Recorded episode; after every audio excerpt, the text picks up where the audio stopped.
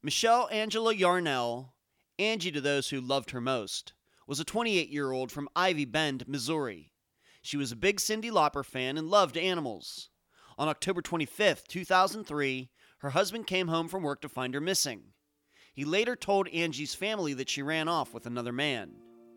She was never seen again. I'm Ed Dentzel, and this is Unfound.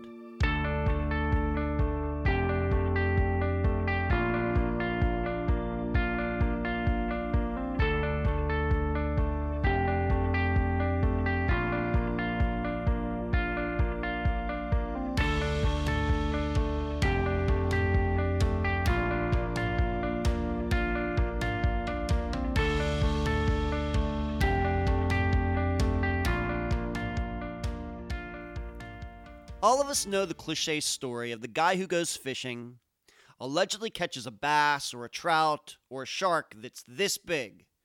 I have my arms really wide apart, even though you can't see them. He talks about how he fought the thing for an hour, and it pulled him all around the lake, that he fell into the water twice trying to reel it in. But when people on the dock ask where the fish is, the fisherman says, Oh, well, uh, it got away. Or, I gave it to a boat full of nuns that just happened to ride by. Or, men in black suits came up in a speedboat and told me I couldn't keep the record breaking fish because it was a government experiment. I know, I know, I'm exaggerating. But we've all known that person who tells an outlandish story that is also conveniently unprovable, but who, much to our amusement, also expects us to believe it. Well, today, you're going to hear such a story but the tale isn't one my guest created. The recounting you will hear is the explanation Michael Yarnell gave to investigators once he confessed to being involved in the disappearance of Angie, his wife. Yet, unlike us who chuckle and roll our eyes when we hear a fish story and don't believe a word of it, the authorities bought Michael's unsubstantiated and self serving story hook, line, and sinker. And now, summary of the case. This is brought to you by my friend Megan Goodsite, charleyproject.org. Angie Yarnell was kind of a bohemian, get back to nature type of girl. At one point, she had one side of her head shaved and her hair colored so she could look like Cyndi Lauper. As an adult, she lived in a home with a wood stove for heat. And on that land, she raised chickens and rabbits. In contrast to her love for animals, she also wanted to become a taxidermist. Yes, an animal stuffer. She met her husband Michael when he moved in next door in the late 1990s, breaking up with her current boyfriend in the process. Michael and Angie were married about three years before she disappeared. Although the marriage started off well, not long before the disappearance, Michael told her he was going to leave her. So on October 25th, 2003, we have only Michael's word regarding that date. He came home from work to find Angie gone. He alerted no one at the time, but when he showed up at Angie's mother's on November 1st, Michael claimed Angie ran off with another man. Approximately 10 days later, Angie's mother received a postcard from Angie claiming she and a man named Gary were headed to Texas and that she would contact her mother when they got there. Angie was never seen or heard from again. This case is the first in Unfound's existence where we are covering a disappearance in which a person has already been convicted for the crime. Yet questions remain. They include number one, why did the DA accept the story of what happened to Angie despite there being no proof? Number two, if Angie's death was somewhat of an accident, why did the perpetrator do as much as he could to make it seem like she was still alive? And number three, and most importantly, where is Angie Yarnell? Angie's family does not believe she disappeared in the manner that is now on the official record in Missouri. The guest for this episode is Angie's mother, Marianne Asher Chapman. Unfound News. The first Patreon live show occurred this past Sunday evening. There were some technical issues, all my fault, of course, but I ended up having a great discussion with about 10 viewers. Yes, that's a very small number. But that was what we envisioned when Cherie Biggs, the business manager, came up with the idea. We wanted a more personal, one on one experience, and a lot of good thoughts and new ideas came out of it. If you'd like to watch the Patreon show, All you have to do is contribute $12 a month at patreon.com. Next, just yesterday I had a conversation with a company that is in the preliminary stages of putting together a digital series about web sleuths, investigators, and true crime podcasters. No idea where it's going, but it will surely include many hosts and programs you know. I need to thank Vincent at the Gone Cold podcast for putting in a good word about myself and Unfound, making the conversation possible. Finally, I will be moving within the next couple months. Probably not far, just north of here, most likely. I'll be getting a two bedroom place so my dad can come visit once in a while now that he lives alone. I don't believe moving will get in the way of producing the episode for that particular week, but I will keep you posted. Where you can find Unfound. Unfound supports accounts on Podomatic, iTunes, Stitcher, YouTube, Instagram, Twitter, and Facebook. Contribute to Unfound at patreon.com forward slash unfound podcast. This week I need to thank Carrie, Stephen, and Susan. You can also contribute at PayPal, unfoundpodcast at gmail.com. That is also the email address. The website, unfoundpodcast.com. Merchandise, the books at amazon.com in both ebook and print form. Do not forget the reviews. Shirts at myshopify.com forward slash unfound dash podcast. The cards at makeplayingcards.com. And please mention Unfound at all true crime websites and forums. Thank you. I'm so happy to have on this episode of Unfound the mother of Angie Yarnell, Marianne Asher Chapman. Marianne, welcome to Unfound. Thank you for having me. You're welcome. Let's start here. Um, tell the listeners a little bit about your daughter, Angie. Now, we should explain, of course, that I guess on her birth certificate, her first name is Michelle, her middle name is Angela. How did she end up going by Angie instead of her first name? How did that happen? Do you remember? I do. I just remember that just since she was born, I like the name Angie, and so we just called her that, and she's always been called that, except in second grade when she decided she would be Michelle hmm. for about a half a year, and then she decided, okay, go ahead and call me Angie again, you know. And so, but uh, we uh-huh. just always called her. Uh-huh. Okay, so it was so her family. You you called her that. Uh, other family members called her that, and then her friends called her Angie as well. Yes. Yes. Okay. All right. That's interesting. Um, did she? Uh, does she have any brothers and sisters? Uh, and she has a brother, one bro- older brother. He's five years older than her. Okay. but that that's all. Okay, and how did they get along? They got along really well, actually. Um, but you know, being he's a boy and she's a girl, and they're five years different in age. You know, they weren't always interested in the same things, or like ever interested yeah. in the same things. You know, okay. But they got along well, and Eric was uh, has always been pretty protective of Angie. Okay. How would you uh, explain Angie? What were her interests? Was she into sports or was she into music or what was she into maybe, uh, you know, growing up, becoming a teenager? How do you remember that? Oh, well, as a, uh, well, as a really little girl, she mm-hmm. always mm-hmm. loved music. And um, when she was a really little girl, she had a little record player and uh, she loved Puff the Magic Dragon song and she played it till it drove us all insane over hundreds of times. But yeah. when she got a little older, uh, as a teenager, she liked Cyndi Lauper the most. Yeah. And so much that um, one summer uh, I went ahead and, and shaved one side of her head and dyed the other part of the, her hair pink. Right. She wanted a Cyndi Lauper, so we made her a Cyndi Lauper hairdo because I thought it's just hair and she wants it. So yeah. Uh-huh. And it'll grow back, right, eventually. Yeah. Yeah. she was pretty proud of that. I have to tell you, Marianne, there aren't too many parents uh, who would have done that. So you, you must have uh, been you must have been a unique parent. My bro- my son wanted a red, white, and blue mohawk, and I gave him that too. Wow. Okay, I- I'm sure there's some Okay. listeners out there saying right now, why didn't I have her as my mother, Marianne? Because you you know a, a lot of kids probably uh, would have enjoyed to do that uh, back in the day. That's funny. Okay, that's interesting. So she had the, the Cyndi Lauper hair. She was into music.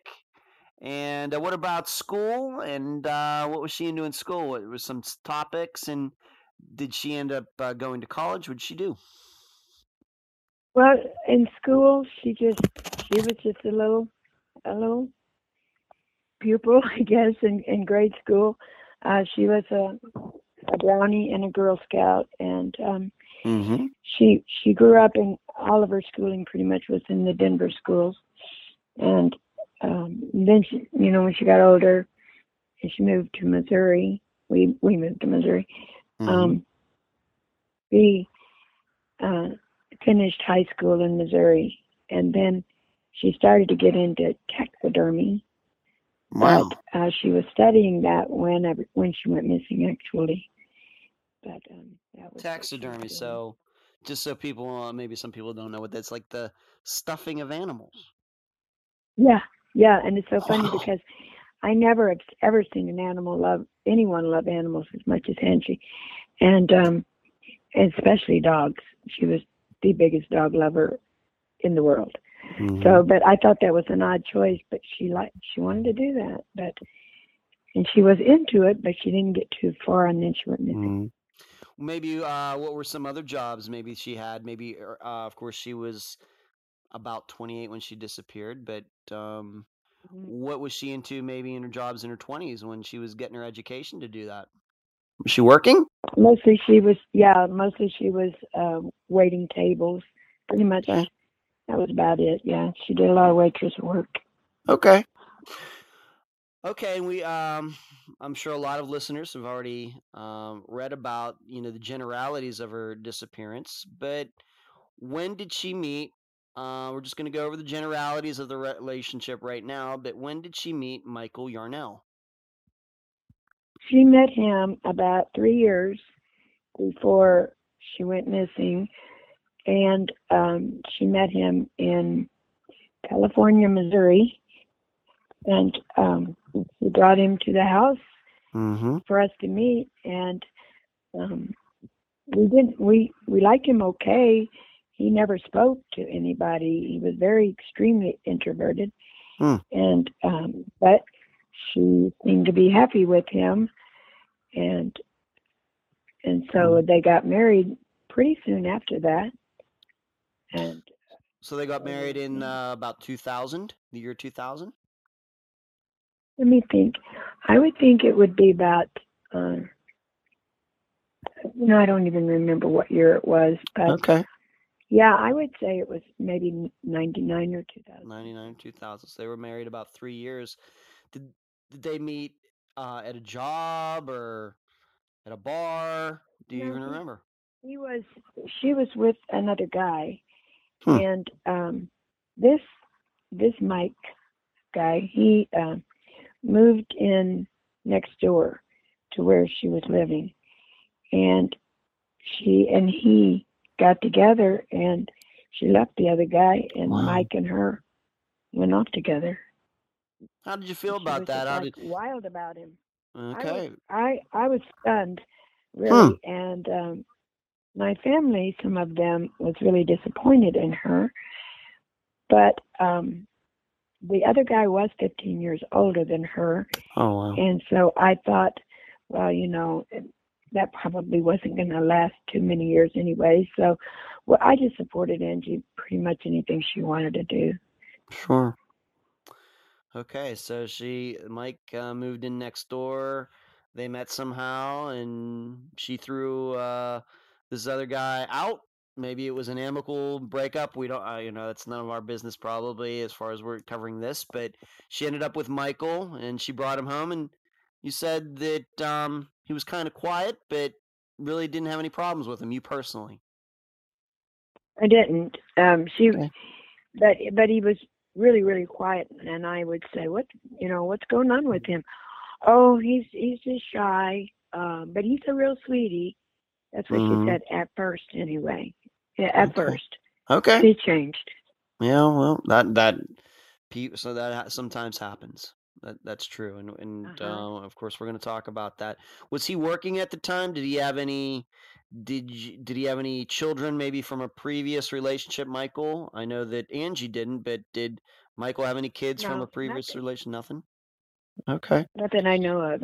Okay. And was he think He working? was working. Where was he working? he was. Okay. Wow. I don't remember, I remember. but I'm I'm pretty sure he was working. Okay. So, um, what were the dynamics um of the marriage? Like you said, things changed after they got married. It maybe went down downhill, but how often did you see Angie and uh, Michael together? Were you close to them? I, I'm guessing you maybe got together for like Christmas and things like that. How would you explain the relationship? Where they lived uh, was it about an hour and a half from here, and so we didn't get together in person as often as we should have. But Mm-hmm. um, they, it, you know, it was really shortly after the marriage um, that for a while she came home and stayed with us because she said he was emotionally abusive. Mm. And um, then after a while, he came around and they talked and everything. And so she said, well, she was going back because every he was everything was going to be okay. Um, but you know, I have to tell you when when they got married, um, I didn't know they were. They didn't. They didn't announce they were getting married. They just showed up and said, "We we just got married," and Oh my, I I didn't know didn't that. know. Yeah, yeah. And so they here she is standing in the living room, saying and and just beaming. We just got married. And they went to the courthouse and got married. I'm kind of, you know, it, it this really still disturbs me a lot to this day. But Did she ever I- I explain why she did that? I mean, did she, in a private moment, just mother and daughter, did she ever explain why she did that instead of having a maybe a more traditional ceremony? I don't I don't recall her actually ever ever saying it. I guess I Hmm. just probably let it go. But Hmm. you know, I I remember looking at her finger and she didn't have a ring on. And I said, Well, where's your ring?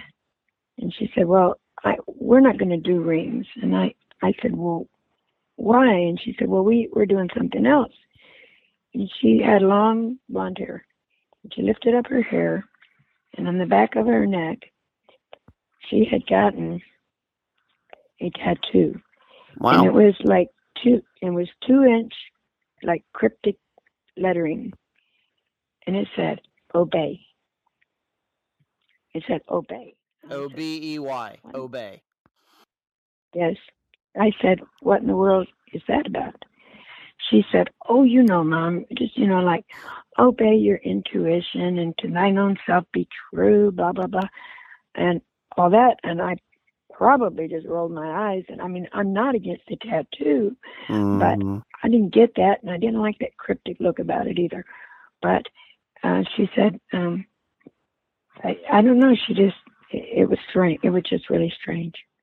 I, I, I've, as the listeners know, I've never been married or anything like that. Uh, but even to me, that seems a little uh, out of the ordinary. Yes, it, Yeah. it was, and it would be later on that I kind of figured out what that all meant, what it actually really meant. But it took Okay, me we'll talk. It about that. a- It took me What did did uh, did Michael get a tattoo of any kind on the back of his neck saying anything? oh no, just just only she did. Okay, so they didn't have neither of them have rings, but she was required, I guess, to get this tattoo. They acted as if um, she wanted it, you know. Okay. but but I know that she did her best to keep it hidden for years. Mm, okay. Well, if it was under her hair in the back of her neck, maybe that was uh, a good place uh, for it not to be Yeah. seen by by anybody. But uh, once again, the, your interpretation of it that was that she wanted to get the tattoo. It wasn't like he forced her to do that. That's that is what she What you wanted. at the time. Okay. I look back on a lot of things and see how it was probably different than I realized. I, I was pretty naive, I suppose. Right. Right. Okay. Um. So they get married without you being there, and I I do have to ask you this. Um. It was Angie's father involved in her life. We've never talked about him. I don't want to get into that too much if he's out of the picture, but um, I, I don't I don't know he if we've ever. out of the picture, and he uh, I he lived in Colorado, and I hadn't talked to him in many years, and Mhm. we have a very bad relationship. But I I do recall when Angie went missing, I I instantly um, just instantly frantically panicked, and Mhm. I sent him an email and told him that Angie is missing, and he sent back something hateful, and I've never heard from him since. Okay. So he did. So he did not play any role. He was living in Colorado. Of course, this is all in Missouri. You are essentially uh, Angie's parent. Father not having much of a role at all. So, but you and she are close. We were yes, we were Very very close. close. Okay. But it it wasn't that he didn't have a role in her life. He had a huge role in her life, but it was never good. And um, he would Mhm. come and visit her on occasion, and she was always always upset about him coming, and Mhm. it it wasn't good. Okay. All right. That's that. We'll just leave it at that. Okay. So she gets married. Kind of, I guess you'd say elopes, even though she didn't go anywhere. But she got married. It seems on the spur of the moment, without telling any family members. It doesn't seem that he told any of his family members. Um, how much did you learn or know about Michael um, during that time that he and Angie were together? Did he ever talk about prior relationships or being in the military or anything like that? I mean, I know once again, I know you say that he was very, very quiet. Um, would He honestly never talked about anything. He never hardly ever spoke. And I even remember when he said a couple whole sentences to me, and I was astounded because I, I've Mhm. never seen anybody. He wasn't rude. He wasn't. He. I understand, according to him, um, coming from Angie, he had been abused as a child, and I don't know if that was the problem Hmm. or what, but he was extremely introverted and he um he just didn't speak much.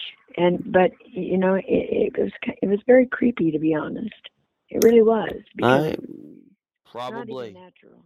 Yeah, I'm sure it was. I mean, you like people that can listen, but when they simply don't talk, that's something else. Okay, so you didn't know about much about him uh, during that time, but of course, he's going to play a large role in our conversation uh, a little later. Like you said, that their relationship seemed to start going downhill after a while. D- to your knowledge, or didn't uh, Angie ever say anything to you about maybe thinking about getting divorced, anything like that? Uh, not until the end, uh, toward the end, Mm-hmm. she was saying that he wanted. He He wanted wanted out. divorce. Okay. Why that's was what that? She said. Any idea? I don't. They started fighting about things, and Mhm. and I never knew the whole truth on it. She said that he was, um, he was having um, bad moods because he was trying to quit smoking cigarettes, and um, Mhm. you know that, that he wanted to break up with her. And but I don't. He wasn't telling me everything. Okay, that's what she was saying, but you get the idea there was a little more to it. I know that was a little more to it. Okay. You know, Okay, there was a lot because more to it. okay, because you know, from I'm sure from the listener's standpoint and my standpoint, you know, if he's not much of a talker and everything else, it seems weird that he would be the one that wants the divorce. It would seem to me more likely that Angie would be the one, being that he doesn't seem to have much of a personality, etc. You, you know what I mean? know. So that's uh, that's very interesting. And how did Angie feel about him wanting to leave her? Was she okay with that, or was she going to try to keep the marriage going? What do, What do you think? she didn't act like she really wanted the marriage to keep going exactly, but she called. Um, I don't know about three weeks before she went missing and said that Mhm. Mike said I, he's leaving me, and and uh, anyway, she had to go find a job in town, Mm-hmm. and um, so, but she didn't, you know, she didn't say I want to come home or anything like that. I I don't I don't know. Okay. So, so because she thought she was going to be a single woman here in the near future, she was, uh, I guess, wasn't working at the time. You said that maybe she was going to school uh, for being a taxidermist. So she had to go out and uh, try to start making some money if she thought that she was going to be single in, in the near future. Uh, did she ever say anything about um, Michael possibly having a woman on the side? She didn't tell me that. I did find that out myself in my Okay. investigation. Afterwards. She was really, really, yeah, yes, afterwards. Okay. But she was worried about um, that they live in this place called Ivy Bend, Missouri, Mm-hmm. and it's a long, windy, windy road, and there's no, they don't even to this day have hardly any cell phone service down there and all that. And it was uh, at least 20 miles to the closest small town, 25 to a little bit bigger town.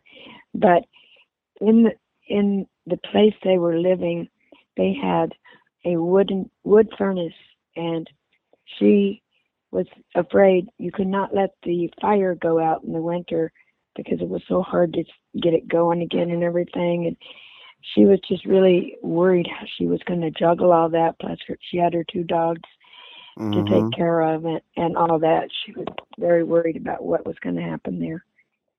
She was living in a place where the main heat was a wood furnace. Yes. So They you had to bring in like wood from outside and bring it in and Well, actually, the furnace is on the outside of the structure in a Oh, my. little, kind of a little uh, housing around it. But you fed it. You had to go outside and feed it actually, and oh it was gosh. somehow there was vents that would heat the inside. I'm not sure how that works exactly, Oh my. but this whole property, you know, when they they went down there, and um, they were doing their best to live. She wanted to live off the land. She she uh, she did a big garden and she had chickens and rabbits and she had a, a worm farm and she had all this stuff and she did all this canning of of her food that she made and um but the whole place down there it was just it was actually pretty hideous Hmm. and um and he he always worked on it trying to make it more livable and it was like they were doing what they could to for lack of better words just living off the land and, and sh- it Okay. kind of like a, a old fashioned maybe a hippie life Okay. or something and that's what they were doing down there Okay. Sounds it sounds tough, Marianne. I mean, I, I like my creature it was. comforts. You know, I like my air conditioning and stuff. Uh, that sounds tough. they bought the property uh, down in that that neighborhood, uh, well, that community. You could you could go in there today and you could put a hundred dollars down and a hundred dollars a month with no credit check, and you own a lot. But then you have to build something or bring in a trailer or something to set it there. Mhm. And they're they're all over the place down there. A lot most people go there and they use that for their weekend fishing cabins and stuff like that. But some people live there year round, as Angie and Mike did. Okay. And how often were you talking to Angie uh, at this point? Uh, those last maybe month or six weeks, two months before she disappeared. How often were you talking to her, and how often did you see her? You know, every um, week, um, for a couple of years before she went missing, Mhm. um, we spoke on the phone probably twice a week, each time about an hour. And we used to laugh about how she, we always set it up, and I'd tell her, okay, you call at a certain time so that my husband Tommy, he's going to get stuck with the dishes again because I'm on Ah. the phone with you, right? That's and funny. we did that, but we we uh we were really close. Except that week, uh, that one week, I thought she was out uh, putting in applications and all, and I c- Mm. and I have the phone records from back then, hmm and I did call her house every day, and, and there was one minute call, and it went to their answering machine, but she didn't answer. But I didn't really get alarmed because I knew that she was trying to find a job. Yeah. So, Okay, so let's get into that. When was yeah, the last time? When was the last time you actually spoke to Angie before she disappeared? it was the twentieth of October. Twentieth. No. Well- Wait a minute. Let me back. Yeah, it was the tw- the twentieth of October. Okay. So not quite a week before she disappeared. If we're going to accept October twenty fifth, two thousand three, as the Yes, dates. I Oh. didn't. I didn't know she had disappeared until November the first. Okay. Okay. And um, see, when did you? And we're going to get into this is a unique, uh, as the listeners already know, this is kind of a unique case for unfound because of the circumstances. But do you, you know, thinking back once again that um, you didn't find out till November 1st, do you even remember October 5th, 25th, 2003? Do you remember what you did that day? You know, when did it start bothering you that you hadn't heard from Angie in a while? And actually, it didn't. It had been a week um, that I had tried to call her, but I actually didn't really worry too much about. I just thought she was busy and she had a long commute back and forth every day, and and Mm-hmm. I, I kind of just really wasn't worried. And I, I think I was pretty busy or something that week as well, and and it was unusual and it, and odd not to be talking to her, but I just thought, oh well, you know, it's a little different right now, and you know, Mm-hmm. I kept waiting for her to call and say, tell me where she was hired and or something, but she never did. So you never even, I mean, I we haven't really talked about uh, some friends that she might have, that Angie might have had friends from, you know, growing up or, or whatever. But uh, did she keep in contact with any other people who may have been trying to contact her through that week around October 25th? Well, you know, it's so funny because um, when right a little bit after they got married and before they moved down there, they had an apartment in Jefferson City. Well, it was Angie's apartment, and he moved in there. And um, but anyway, um, I la- later found out all but one of her girlfriends they just quit being her friend because I talked to several after she went missing um Mm-hmm. and they would tell me they all had this pretty much the same story they would come over to visit her and they would walk through the living room and he would be sitting on the couch looking at the TV or something but he wouldn't even so much as even look up or acknowledge that they walked by Wow. his eyes were just focused on the TV and he, and they they said he was too creepy and he bothered them and so they quit coming around all but one single girlfriend and um and and she said I told them it's he's just quiet but really he's a sweetie but they said that he was scary and she didn't and she said I don't see that so Huh. I Well, don't think she had too many people contacting her okay. living down in there too much Okay. All right. That that is that is a creepy story. Um so you said November 1st, which would of course be the day after Halloween, that is when you started to get a little worried about this and what'd you do? it, I, what that is the day I found out she was missing. Okay. When did let's put it this way, when did you start worrying? I maybe you found out that day, but when did the red flags start going up? Well, you know, uh, when I think back on it, I, I was a little concerned off and on over a week's time, um, but it, it, it kind of nagged me. But it, it just didn't seem it it, it hadn't been. I, I don't know. I, I wasn't Mm, that worried, but it was just uh, it was just unnatural not speaking with her like we always did. But I wasn't actually really worried. I was just I just chalked it up. She's really busy right now. She's got a lot on her plate right now, and Okay. that's the way that went. And we we should make clear that this is 2003. She didn't have like a cell phone, so when you were calling her, this was a house phone or something. Yes, and you they um people had cell phones. I had a cell phone Mm-hmm. back then, but you can't even use even on my iPhone. I go down there now. You can't even get any reception service. down in there anyway. Okay. All right. So November first is the day that you say you found out that she disappeared. How did you find that out? Well, that was the day. It was my son's um, daughter's birthday. Uh, Samantha was five years old that that's her birthday, and we were having the birthday party. And um, all day long, you know, we had a lot of guests over and kids and presents and everything, you know, for a little five-year-old girl's birthday party. And all day long, I kept waiting and waiting, and, and she didn't come. And she had told me a couple weeks earlier what she had bought for the child and everything, right down to the gift bag. She described it all. And um, they didn't come, and I kept calling every, like every hour. What's going on? Is your car broke down? What What in the world? What? Why aren't you Mm. here? Because Angie would not have missed this, and you know it's like a holiday around here. You know the kids know mom means that you have to be here, but um, I I was really worried, and I kept looking out of the kitchen window, looking, watching the drive, and I I felt really almost sick to my stomach. Um, Mhm. Why isn't Angie here? And so finally, at five by five o'clock, all the guests had left. The party was over.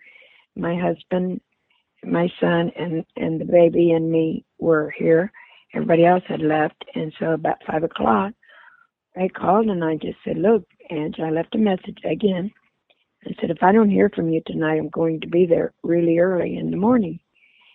And um, then about two hours later, I saw her car pull in the driveway, and I could see both of her dogs were in the car. Mm-hmm. And uh, it was dark out, but I could I could tell that was Angie's car. It was a big old Cadillac, and um, so I, I threw open the front door, and Mike stepped in, Huh. and I said, "Well," I said, "Finally," I said, "What happened to you guys?" And he said he stepped in and sat down in the rocking chair, and I then I looked out past him, and and I said, "Well, where's Angie?" And he said, "Well," he just said, "Well, she's gone now." And I said, "Well, what do you mean she's gone?" He said, "I don't know. I think she ran away with another man." I said, "Well, what? Who?" And he said, I don't know. And I said, Well, why would you say that? He said, I, I just an assumption. I came home from work last week and she was gone. And I I, I just Huh. lost it. I, I just lost it. I, I didn't even know how to process that because, you know, and she, you know, I know she didn't tell me some certain things like um that she thought that would disturb me but Mm-hmm. I, I'm pretty sure she'd tell me if she was going to run away with somebody. Yeah. And I said, Well, why would you think that? I, who is it? He said, I don't know. I just think that's probably what happened. I said, Well, what did she take? He said, Well, she didn't take anything. He, and I said, She didn't take any money or anything? He said, No. And I mean, her two dogs, Blossom and Penny, those were her kids. And I mean, big time. Those were her kids. I said, She walked off and left Blossom and Penny.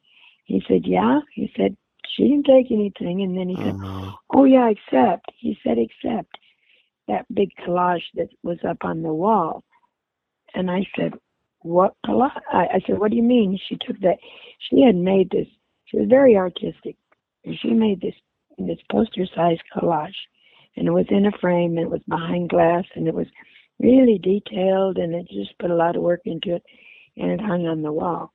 I said, Why would she take that big cumbersome thing and not take her dogs or her Yeah. money or her purse even? Or a car said, that he, the car that he drove there Yeah, in that the car. Cadillac. Yeah. Right. And I said, he said, well, I don't know, but that's all that's missing is that thing off the wall, which was just, I mean, just insane, you know. And so you're there, he's there, and like you said, he's not one to talk, but all of a sudden he's talking to you. He's probably said more words there than you had heard him say maybe, you know, in a long know, time. Uh, you know, and finally he's talking talking to you fast. about, and your husband's there, Uh, your son is there, and he's telling they are hearing this as well. Yes, and then he kept getting up and going outside and and walking out to the car and coming back and he wasn't himself at all. He was really really nervous Mm-hmm. and um and we were we all were kind of scared of him, you know, because something was Sure, not right. sure. I'd feel the But same way. I asked him if he if he filed a missing persons report, and he said no, because she's not missing. She ran away with another man. Well, I'll tell you Mhm. what. The next morning, I was down there filing that report. Okay. So he's there. How long would you say that Michael stayed at your home that evening before he jumped in Angie's Cadillac and went back to Ivy Bend? I'd say he was here about thirty or forty minutes. And that's all he would tell you. He said, All I know is I came home one day and she was gone. That was He was it. gone, and that big picture has gone off the wall, and that's that was it. I said, you know, she wouldn't. She's not going to leave her dogs. He Mhm. said, well, she did. I mean, Okay. honestly, she didn't even ever go out to get the mail without those dogs. She never came here without her dogs. They they came anywhere she went. At that point, did you suspect that maybe Michael did something to her? At once again, I, we did. know we know everything that happened since, but at that time, November first, what'd you think? You know, I did, but I um, I I, I did, but I I couldn't say it out loud. Sure. I didn't know how to process it at all. I did not know how to process it. And I have to say, this is going to sound bizarre, but I'm going to tell you, this is just true. The very minute that those words came out of his mouth while she's gone now, I'm not kidding. I heard as clear as a bell, it was whispered right in my ear. I heard somebody said, neighbor man. They did. They said neighbor man. I don't know anything about that at all, but I did hear that, but I don't Okay. know about that. Okay. Yeah, but I it's something I knew something was wrong, but I remember that. you know, let you know, let's face it. And she did leave that other guy and go off with Mike, did she not? mm-hmm. She She did. did. Oh, That's true. And you know, mothers don't want to think that their daughters are going to do something like that, but um, you know, she is a 28-year-old woman, and it, I couldn't control if she decided to do something like that. But way down deep, there's no way I believed any of this. You know, I Mm. just didn't. But I I feigned affection for him for quite a while, trying to find out things from him. You know. Mm. So the next day, November second, you go down and file a police report. Port. Um, and did you ever, on top of that, drive down to Ivy Bend, down to their place to check it out? You know what happened after that particular day? re- I, I did file the report the next day. I had to fight and argue with them like crazy, but they finally let me do it.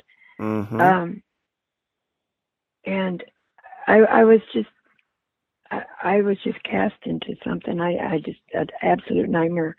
It's a nightmare, but um, I it would be about a week later that my husband and I did go down to Ivy Bend, and um, I I had heard. Well, Mike had sent me a message. No, he called me or he called me, and um, actually I called him.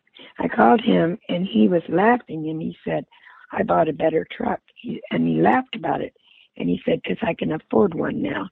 And I, I don't know. I thought that was disturbing, but still, I didn't know what to think of it. So, but Mhm. so I told my husband, I said, okay, let's go visit old Mike. And um, see, I said, when we get there, you need to act really interested in that truck that he, he's so proud of. Get that hood up and everything, because I'm going in the house and I want to, I, I just wanted to see if her clothes were hanging in there or what was going on. So Tommy kept him outside for a while. But when the minute I stepped in the house, the second I stepped in there, it was a trailer, by the way. Mhm. Um, um, the second I stepped in there, my eyes went straight to that wall where the collage was. Yeah. The whole wall from like three feet wide and four feet long or something. It was a, a sheet of drywall that was just screwed in and just um just patched in there. And then the floor coming off from it, about three by three foot area, that had been replaced with some linoleum that did not match the rest of the floor. And so that whole wall and the floor coming out from it had been replaced. It wasn't painted or anything, it was just white drywall. And And do you have any idea how long it? I mean, when really was? bad there. Let's just. uh And I know what people are thinking right at this second, but just to be clear, when was the last time you were in that place before that time? I was there. The last time I was there was in July. All right. So between July and the beginning sometime of November, somehow the there's something that went on with that wall and something that went on with that floor. Yes. Okay.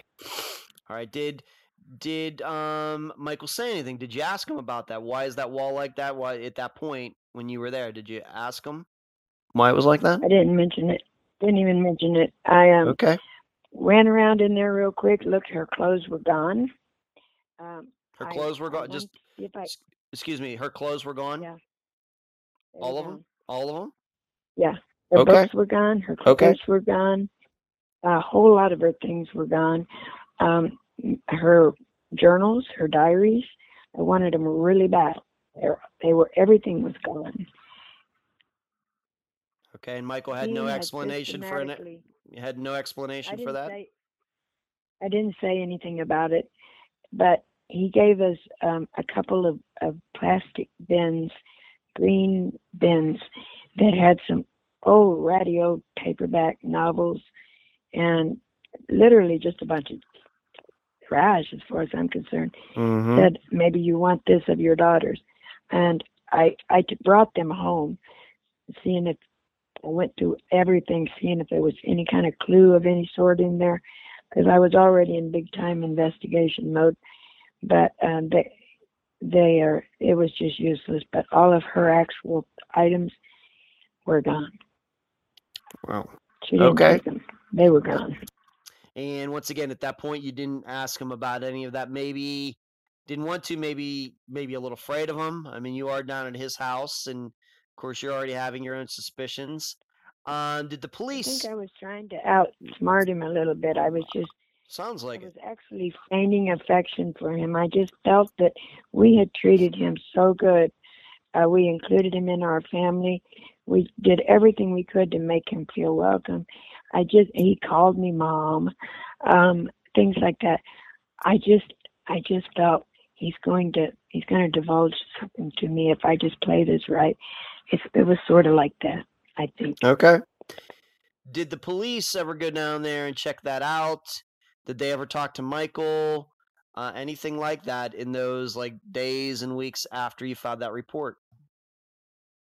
they I I have a lot of a lot of cop of copies of different things that I got from the police station Mm-hmm. and they went down there after I filed the report they went down there like the next day and in the report it states they they saw nothing out of the ordinary they were there for 11 minutes and everything was fine to them and they told they maintained yes she probably did run away with another man So do you I- even know? Do you even? God, Please. they uh, dismissed Angie from the get go. She never stood a chance. She never stood a chance with this police agency. Do not think I don't uh, like and appreciate law enforcement because I do. Mm-hmm. But I had a lot of trouble with this agency, really a lot of trouble. And it, and it wasn't even the agency uh, itself all the way. It was more the detective and the sheriff. And then, yeah. So Okay. yeah, they they spent 11 minutes in there and said everything looked fine. So they did at least go inside and they saw that wall just like you saw that wall, and they saw that floor just like you saw that floor. It didn't seem to matter, I guess. Didn't seem to matter. Okay. did when Michael had come up, uh, you know, the, the after that party was already over, did he even give you a date? Did he say she left on this date? Because we know the, the the day that's out there is October 25th, and we'll get into that later. But at that point, did he say, yeah, she's been gone a week, she's been gone three days? Did she he say anything like that? He said she um she was gone when he came home from work on the 25th. That's what he says. Okay. Uh, Okay, so he comes up on November 1st, says she ran off allegedly with another guy. Then you file the police report. Then you and your husband go down there. You check out the interior. You see some suspicious things. You also notice that her clothes are gone. A lot of things that she would own, uh, have, are gone. Um, and then the police went down there. They spent a total of 11 minutes down there. And then they came to the conclusion that Michael was telling the truth. All right, so that that uh, is not doesn't sound very positive uh, to me. Um, but then something happens, and this is where we, we're going to go into the you know get into the more of the details of these things. Um, tell the listeners about a postcard that you received. What date did you receive it, approximately, if you if you could, and what did it say? Where did it come from, etc. uh, well, I received a postcard about 10 days. I, I don't know the date. I don't have Mm, it in front of me, but it was about 10 days after I found out she was missing. So it was probably about the 11th or 12th of November. I received a postcard. It was postmarked from Harrison, Arkansas. And it said, it, it said, Mom, Barry and I are headed to our uh, to Texas to visit his family. We'll write when we are settled. Love Angie, and that's all. That's exactly what it said. Um, and at first glance, it, it really looked like Angie's writing, and I was so relieved. I was so glad, you know, because Uh-huh. I, I was, I wasn't all, all of a sudden I wasn't so afraid because then I almost I was mad. I was angry. You know, how dare you? You know, but um, and and it really did look like her writing. But I sat with it for a week or so, and I sat up all night, every night. I turned it all in every direction, and I read it backward, and I tried to find, and then I I figured out pretty quickly, even though it does look like her writing, sort of, it's not her normal writing because normally she writes real frilly. She and I sent cards and letters in the snail mail, even back then, every week. And I, I mean, I, I know her writing, Mhm. but she writes a little frilly and girly and all this. And this was very, very strained, as if it was really slowly written. And I thought, okay, somebody's forcing her to write this or something. But regardless, um, when, when I first got it, I took it to the sheriff's department, and they closed her case. And then after about a, a week or so of Mhm. me going over it, I took it back, and um, with some arguing and fighting with them, they agreed to reopen her case. So, so they did. But you know, was, Har- it was- Harrison, Arkansas. know. Did that mean anything? How how far is that away from Ivy Bend, Missouri? How far generally? would say, I'm not sure how many hours, but um, I would think it would be three or four hours at the very least. It's right past Branson and right into Arkansas. I drove down there, of course. Mhm. Um, yeah, but um, but I I know no. I, at the time, I didn't even know anybody in Arkansas, right. and uh, it meant you know it meant nothing to me. And so then, the next thing I know, I'm just constantly on the computer all night long. I'm looking for Gary's and just, just, just crazy. Did you tell Michael you about know- this postcard? Yeah, I did. You And, did? Um, I did, and you know, everybody started acting like they were feeling sorry for him because he did run away with another man. You know, um, according to this, and you know, after she went, after I knew she was missing, it would be three weeks later, and it was Thanksgiving. He came and sat at our table, and I always host a huge Thanksgiving with my family. I'm talking 30 people easily Wow. come to my home for every holiday. They this is where you go, and so um, everybody was feeling sorry for him, and I kept thinking, well, I hope that Angie and Gary shows up, but of course they didn't. And then a month later, it was Christmas. There was nothing from Angie, and no card, and it's just not Angie. And um, but oh, Mike did come for Christmas too. And Yeah, let's talk about. Uh, let's let's just uh, put a, a a- bow on that postcard. So you get that postcard, and do you still have the postcard? Do the police have the postcard? Where is it? the police had the postcard for a long time, Uh huh. um, but I ended up getting it back. I was okay. told back then I thought there were some stamp machines in post offices that you still licked the stamp back then. And I thought maybe we could see who licked this stamp. And the police said that they sent it away to be analyzed, but they Mm. never did. It was found in his desk drawer. Okay, so they lied to you about that. Um, anybody I know, you know, most post offices even back then had video cameras that somebody went in there, could have mailed it. That was never checked, I guess, either. Not that I know of. Okay. I went to the post office. I talked to them, but they they are busy post office. They didn't really know anything. They And is it- hang a flyer on? Is it would it have been possible? Let's just put it out there that Michael drove down there and mailed it back. Could he have Yeah. done that? Could he have Yeah, done that? would've been that. Okay. Of course. Okay. So you mentioned Christmas. Uh, Thanksgiving comes and goes. You don't hear from Angie or this Gary character, and but it does get to Christmas. So now we're like two months uh, since she disappeared, and Michael does show up for Christmas. What goes on? Well, he, you know, and I, of course, I bought Angie's gifts, and they were wrapped under the tree because I was certain she was coming. You know, I really was. And, um, but anyway, so here comes Mike, and he has gifts for us, and he hands little Samantha this yellow flowered gift bag, and inside it is a Barbie doll with a Vespa scooter. This is what Angie was so excited what she was bringing for the child's birthday on November 1st. Yeah. She told me about it on the phone. She was all excited about it. She just can't wait for to see Samantha's face. Anyway, so Mike handed this to Samantha and said, Look what I bought for you. And I knew Oh every time he did things like that, I knew. I didn't say anything still, but I knew I was building the case, and I, I just just kept adding more to it like that. so he that was loud spoke loudly to me. You know, there was a right. So he pretended like he brought he bought the presents, whereas these were the presents that Angie had bought maybe back in September or something for you know or early October for this birthday that happened November first.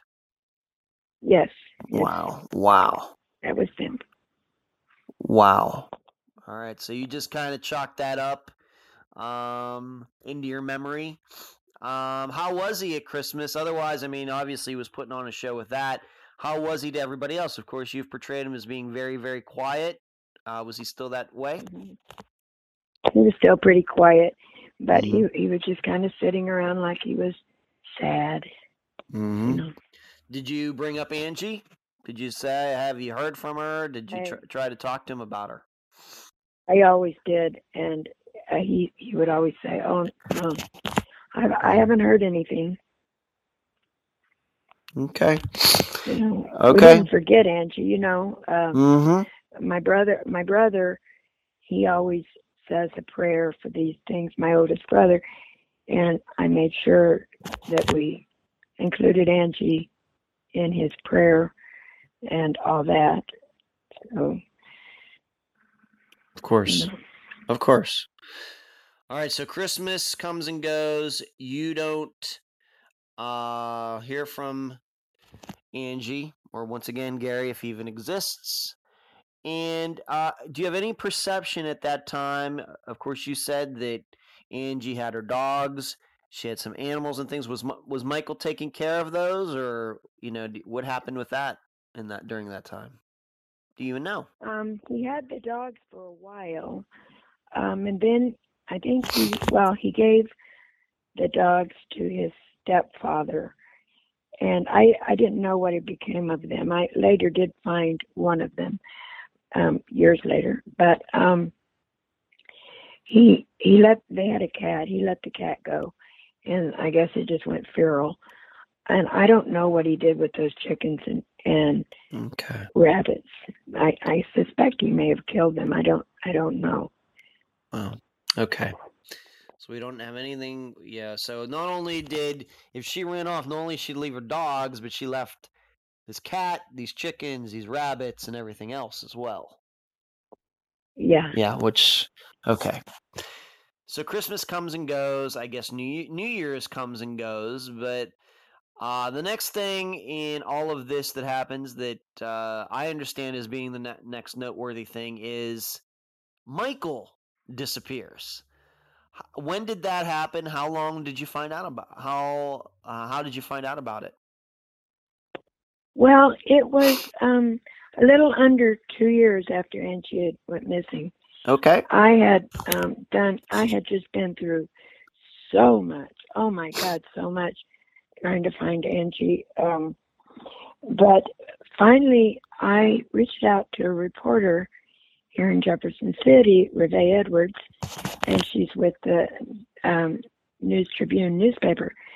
And she came out and interviewed me and did a, a nice story about um, Angie being missing. And it was just like the very next week, I get a call from um, national syndicated TV program, the Montel Williams Show, which, by the way, was Angie's favorite show on TV.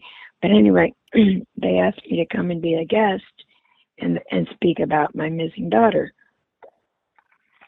She'd been missing not quite two years, Mhm. but um, I mean that was qu- that's like two families with Yeah, it's a long time. That is hitting that's that's hitting the lottery right there. Yeah. And so I went out there to New York and spent three days. And all I knew is I was going to hold Angie's picture up on national TV. And um, so I it, it didn't result in anything exactly. It was a great experience and all that. But the thing of it is, when it was getting ready to air, we had a lot of publicity, local publicity about local mother a missing daughter on national TV show, tune in, so and so crime and all that. And it was on the radio stations and the t- local TV stations all over the place. At that time, Mike had deserted their property and had uh, moved in with his stepdad and stepmom.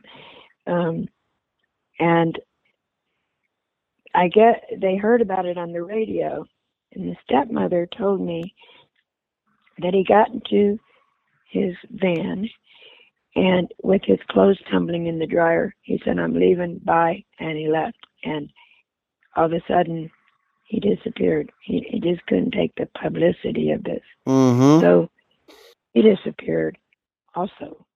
When did you find out So- that he dis? I'm, guessing his stepmother told you this later. How, I mean, how long after he Later. disappeared did she did she tell you that? He had been gone, I don't, I can't even really remember, but he Okay. had been gone for a few weeks, a few weeks when I got wind of he's missing. Okay. So, yeah, and but nobody really seemed concerned or anything. But um, I have was I have to ask. So you had did have some sort of relationship with his family, his stepmother, and then is that right? a little, just a little bit. Actually, I had never even met her until after Angie went missing. Mm-hmm. I reached out to everybody I could find. I mean, I I just tracked down and, and dogged every person, even remotely related to him, and their friends and their and his family. Um, I, I was just I was just frantic. I had to find Mhm. Angie, you know. Of course. So she lets you know. She lets you know that Michael has gone off. You believe it's because of this publicity, all this publicity that uh, Angie's disappearance is going to get. And uh, so that's how you found out about it. So he just took off. And but you were the one who filed the missing persons report. Can you can you explain that? Which sounds a little strange. yeah, when I found out he was missing, of course, you know, I'd I'd known all along there was something really wrong with him, but um, I I needed to. I didn't have him in my pocket anymore. I didn't know where he was, and that was really rough. So I went down there and I said, I, I want to file a missing persons report on my son in law. And um, once again, I had to go through it, but in the end, they took the report. I knew that, you know, they, they're going to in the end, but um, so now I'm making up flyers not only of her and posting them, but of him also. And I made him up flyers and I'm putting them out everywhere. And um but nobody heard from him for a long time. Is there a reason his stepmother or somebody didn't do it? You know, his stepmother, and it turned out his stepmother, who left the stepdad, uh, she and I actually, after the fact, became friends. And um, Mhm. she she said that um, that Mike just couldn't take take the heat, and Mhm. he she always thought that Mike did something to Angie. She said that. Okay. He said that. Okay. So you person stepfather, he never said that. you never his stepfather though, okay. What are you you keep saying Stepfather stepmother, stepmother. What about Michael's biological parents? Uh, his mother died um, when he was younger, Oh. and his father. I, I never met his father. He died though during these years of all this. All this but, happening. um, I never did meet him. Okay. All right. Thank you for explaining that. Okay. So you filed a person missing person report. So now you're not just looking for your daughter, you're looking for her husband, who you of course suspect that he did something to her. And um nobody had seen him just like Angie, kind of just dropped off the face of the earth. No idea. Um but he was eventually found. So this once again, and this is like this happened all two years, like you said, about two years after Angie disappeared. So let's say October 2005. Um, how Mhm. and when was Michael found? Of course, he was found alive. Where, where, and how? Well, he um, he he was in uh, Biloxi, Mississippi, and um, may I back up with something? Please go ahead. first? Please. Okay. Uh, First, I, I would like to add that while he was missing, during that time, before we knew where he was, Mhm, Sure. I, I was able, my friend my, and reporter friend Reve helped me, and we were able to find a lady, uh, a forensic handwriting document expert lady hmm uh, out in Texas, and her name is Peggy Walla. We sent the postcard to Peggy Walla to, to analyze it, and Peggy Walla, um, it came back that Angie did not write the card, but that Mike himself wrote the card. Okay. And um, so I took that to the um, sheriff's department, and once they saw that, it was finally at that time that, and it was years later, but it was at that time for the first time ever, they decided to call him a, uh, a suspect in the disappearance of his wife. So Okay. So That was good work. that was good. That was good work. So, but then, um, then it wasn't terribly long after that that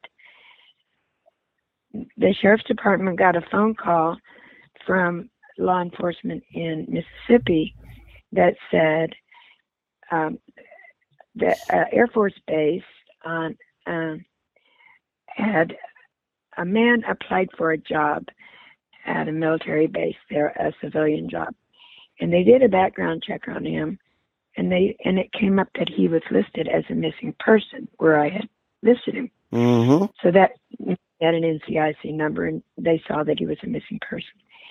And uh, so the police knew that he had written the card at that time.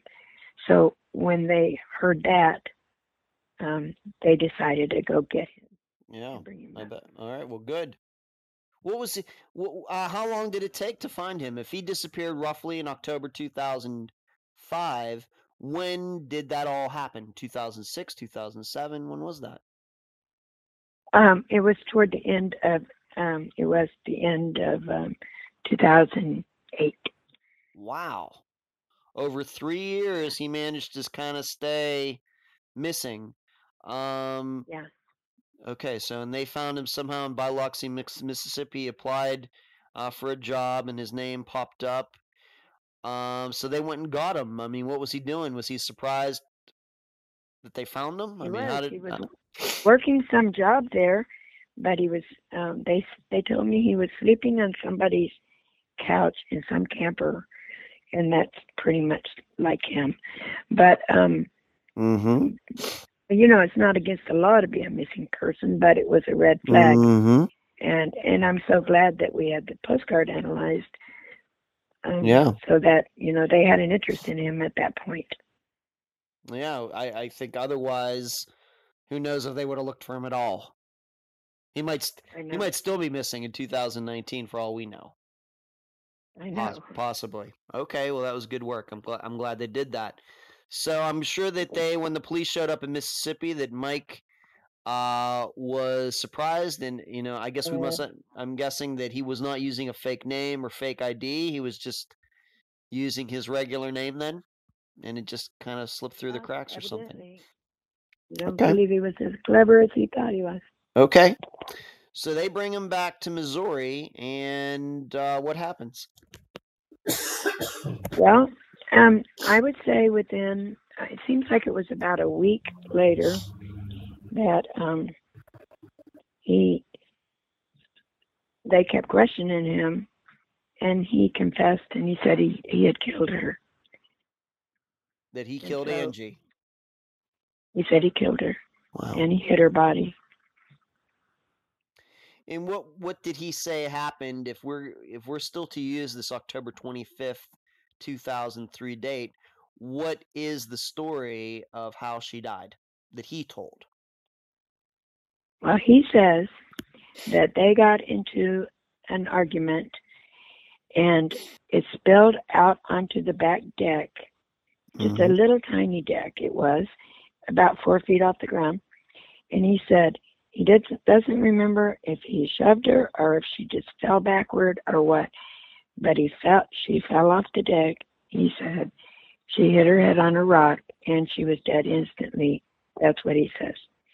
And so he said he, he got down there and he sat with her for a couple of hours.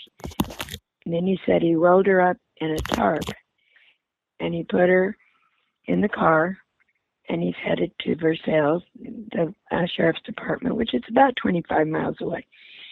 And he said he got halfway there and he said something changed about his adrenaline. And so he turned around and he went back home and he took her out of the car and he put her in the pickup and he put the, their canoe in the back of the truck.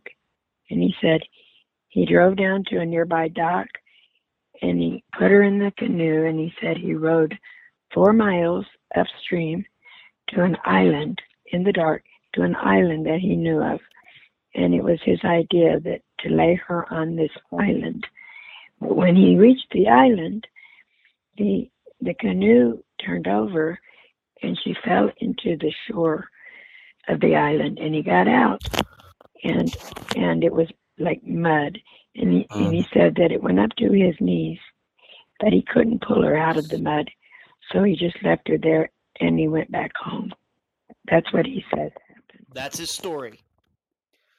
That is his is story. his story. Okay. Okay. Um, after he told this story, did he attempt to take the police out there to kind of show them where he believes Angie's body is? Well, they when they when he confessed, they Mm-hmm. initially charged him with five felonies, and two of them were some sort of uh, murder in the second degree or this or that. One of them had something to do with crossing the state lines and some kind of forgery or some. But there were five felonies. They said to him, they said, "Look, if you would take us to her remains, we will offer you a plea bargain." So he said, "Okay." So he took him to the island, and of course she wasn't there because she had not been put there. But he, Mhm. uh, they they found nothing at all, and they talked to the neighbor man that owns the island. You can see the island from his home, Mhm. and he said he told them he said that he and his two black lab dogs go over to his island every day and go fishing. He said there was nobody put on that island. He and his dogs would have known it. That's what he said. But the police went ahead and and let him have the plea bargain anyway. So that- then he allegedly, allegedly, the condition was he gets the plea bargain if Angie's body was recovered. Her body is not recovered, but they still give him the deal. They do. They did. And they said and and and so they dropped the four of those felonies and the only thing he was charged with was one count of involuntary manslaughter. And that carries a term of seven years, in which he actually served four, exactly four. But I they told me the reason that they offered him the plea bargain was because even though he said he confessed that he killed Angie, he said they said we don't have any physical vi- uh, physical um, tangible evidence. So the evidence is literally her body, and since there is no body, and he was so successful in hiding her body, um, he they had no evidence, so they let him have that. I'm going to guess that uh, this was done with, all without your knowledge behind the scenes. I mean, uh, how did you feel when you found out that she he was only going to he didn't give up the location of her body and he's still only going to get seven years anyway? I was really, I was really angry. But you Did- know what? They had this. They, it was decided before we walked into that courtroom. It was, and there was nothing I could do. There wasn't a thing I could do. So at least I didn't know if there was anything I could do. Okay. What what is who were the who were the I, I'm going to guess you know the names of the people that were involved in making this deal. Who was the prosecutor? Who was the DA? Who are these people's names? Just so the public can can know who they are. The detective on the case was Ron Witt. That was the worst one. Okay. The, the sheriff, the sheriff of the, of the department was Jim Petty. The DA was Marvin Opie. Those were the three. Okay. and it was a change of venue and it was changed to Laclede County, which is in Lebanon, Missouri. Okay. And the whole court thing took about an hour. Why did they change the venue? They do that a lot. I don't know why. Okay. You never got an explanation for that? No. Okay. I probably I don't know that I asked. Okay. Um this you know, this is uh why I've told many people leading up to this uh this episode this is a unique circumstance. This has never happened on Unfound before where we have a disappearance where somebody's actually been caught, served their time, and as people can do their math, that Michael Yarnell is now out there walking around a, a free man and has been doing that uh, for a while now.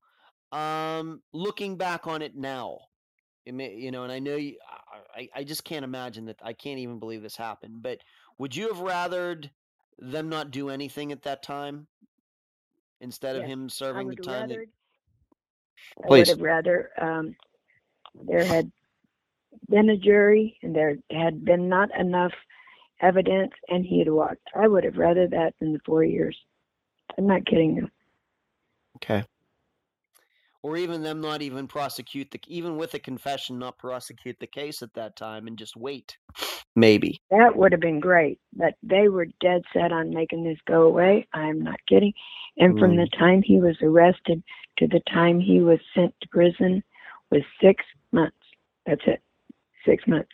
And it was gone. It was over. And Mhm. court that day, I I pleaded with the judge.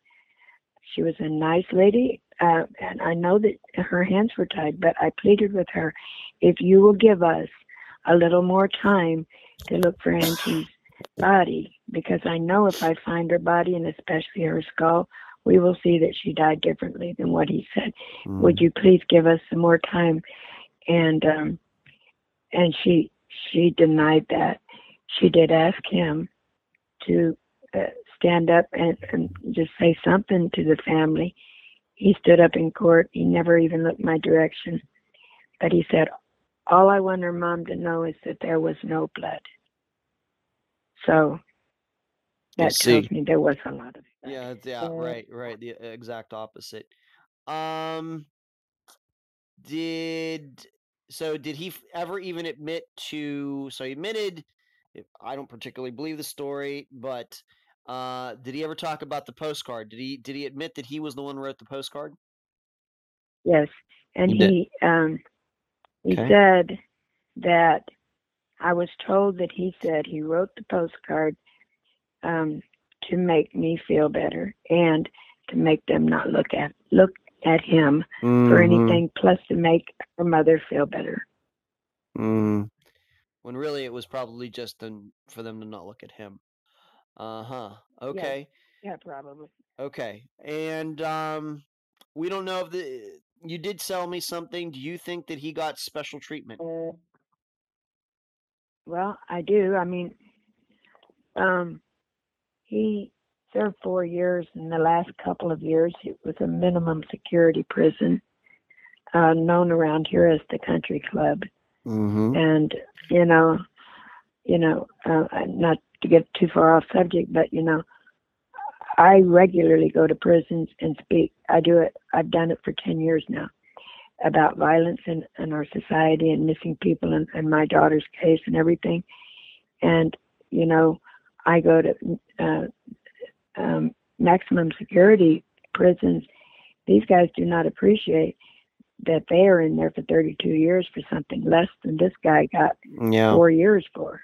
Right. I went to the prison to visit him, actually, and I literally begged him to tell me where I can go collect my daughter's bones. And he would not tell me. Mm-hmm. And I said, never, ever contact me again. I mean, I, I, I begged this man to tell me where to find Angie, and we won't do it. You had told me that you thought that he might have gotten special treatment because he might have been doing some things for police on the side, like back whenever That, when. Yes. Is there any proof? Is there any proof to that, or is that just a rumor? Just, just to be honest, just to ask you. Well, well, I I found out from talking to a whole lot of people that he was a drug dealer. He and the neighbor man, they were partners and they were drug dealers down there. Mhm. And but um, I I was not surprised at that. But um, I got a call. I was in the grocery store one day and I got a call from a man from Miller County, a little town called Eldon, and he told me, he said, I want you to know that Mike Yarnell, not only is he a drug dealer, he is a police informant. He said, I want you to remember that. I wrote this man, I never heard of this man before, and I wrote his name down. And I contacted um, the um, sheriff of that county and Mhm. I said, Have you ever heard of this man? And I didn't tell him what it was. And he said, Oh, yeah, he's a good guy, upstanding guy. And I thought, so, you know, and they were friends. It, it, Mhm. Yeah, pretty legitimate to me. It wouldn't surprise me at all because everything I did, and I mean anything and everything I did to try to find Angie, um, I I had to fight for. I, this deputy, th- this detective, just Mm. absolutely would not help me. Do you know if while he was when he was doing this confession and everything, was he ever given a lie detector test? The detective in question here, um, in the beginning, he told me that Mike had passed a polygraph test, and and when I went out to the Montel show, I called this detective. I said, "Is it okay?" I had never been on a national TV program at the time, and I said, uh, "Is it okay if I say that he passed the polygraph test?" And he said, "Well, actually, it really wasn't a polygraph test. It was a voice stress test, but he did pass it." I said, "Okay," so I said that. I found out from um, the detectives that he was replaced with after they went and got Mike Mm-hmm. that not only um, he was given two voice stress tests and he failed both miserably, they said. He cried the whole time he failed both of them. So you could maybe read into that that the story he tells about her falling off the deck is not the truth. It is not the truth. Okay. It is not the truth. Okay. Now I know right about now, eh, you know, I know uh, some of the listeners are probably remembering what we talked about regarding the trailer. That when you had gone down there a little, maybe a week later, you had gone down there, you'd seen that the wall had been repaired somehow, that the floor had been repaired, and some of you listeners are probably thinking, well, why didn't they go back to that trailer and they could have, you know, done something, maybe forensics, but that couldn't be done. Why? The trailer, at, one point, nobody had told me, but uh, I found out after the fact that they had the land office that sells these lots down there. They wanted to resell the land that he had abandoned years before, but they they wanted um, a man bought the land, but he wanted that removed, and he put a a real big, nice, much nicer, newer mobile home on the very same spot. But I I wasn't told about that, but they dragged that trailer off and scrapped it at some scrapyard, and it was just it was just gone. So, so it's interesting. I guess even I even told you this that it's interesting to me that he would con- that Mike Michael would confess after the trailer had already been torn up and everything else. So the police couldn't even go back and check his story because the evidence is all gone now. It's all gone. Yeah, right. That's pretty convenient. Very, Yeah, v- and I very, very they would have convenient. found would have found evidence, and Mm-hmm. and she died right there. She did. And it was it was bad. Okay. you know. Really, I know. I, I And once again, just to re- brains or tissue. right. They it hit that collage. It destroyed it. It, it destroyed the wall, and it was replaced. I know this happened. Yeah, that's the reason that that collage, I guess we could just gen- generically call it a, a picture of some type, is on the wall.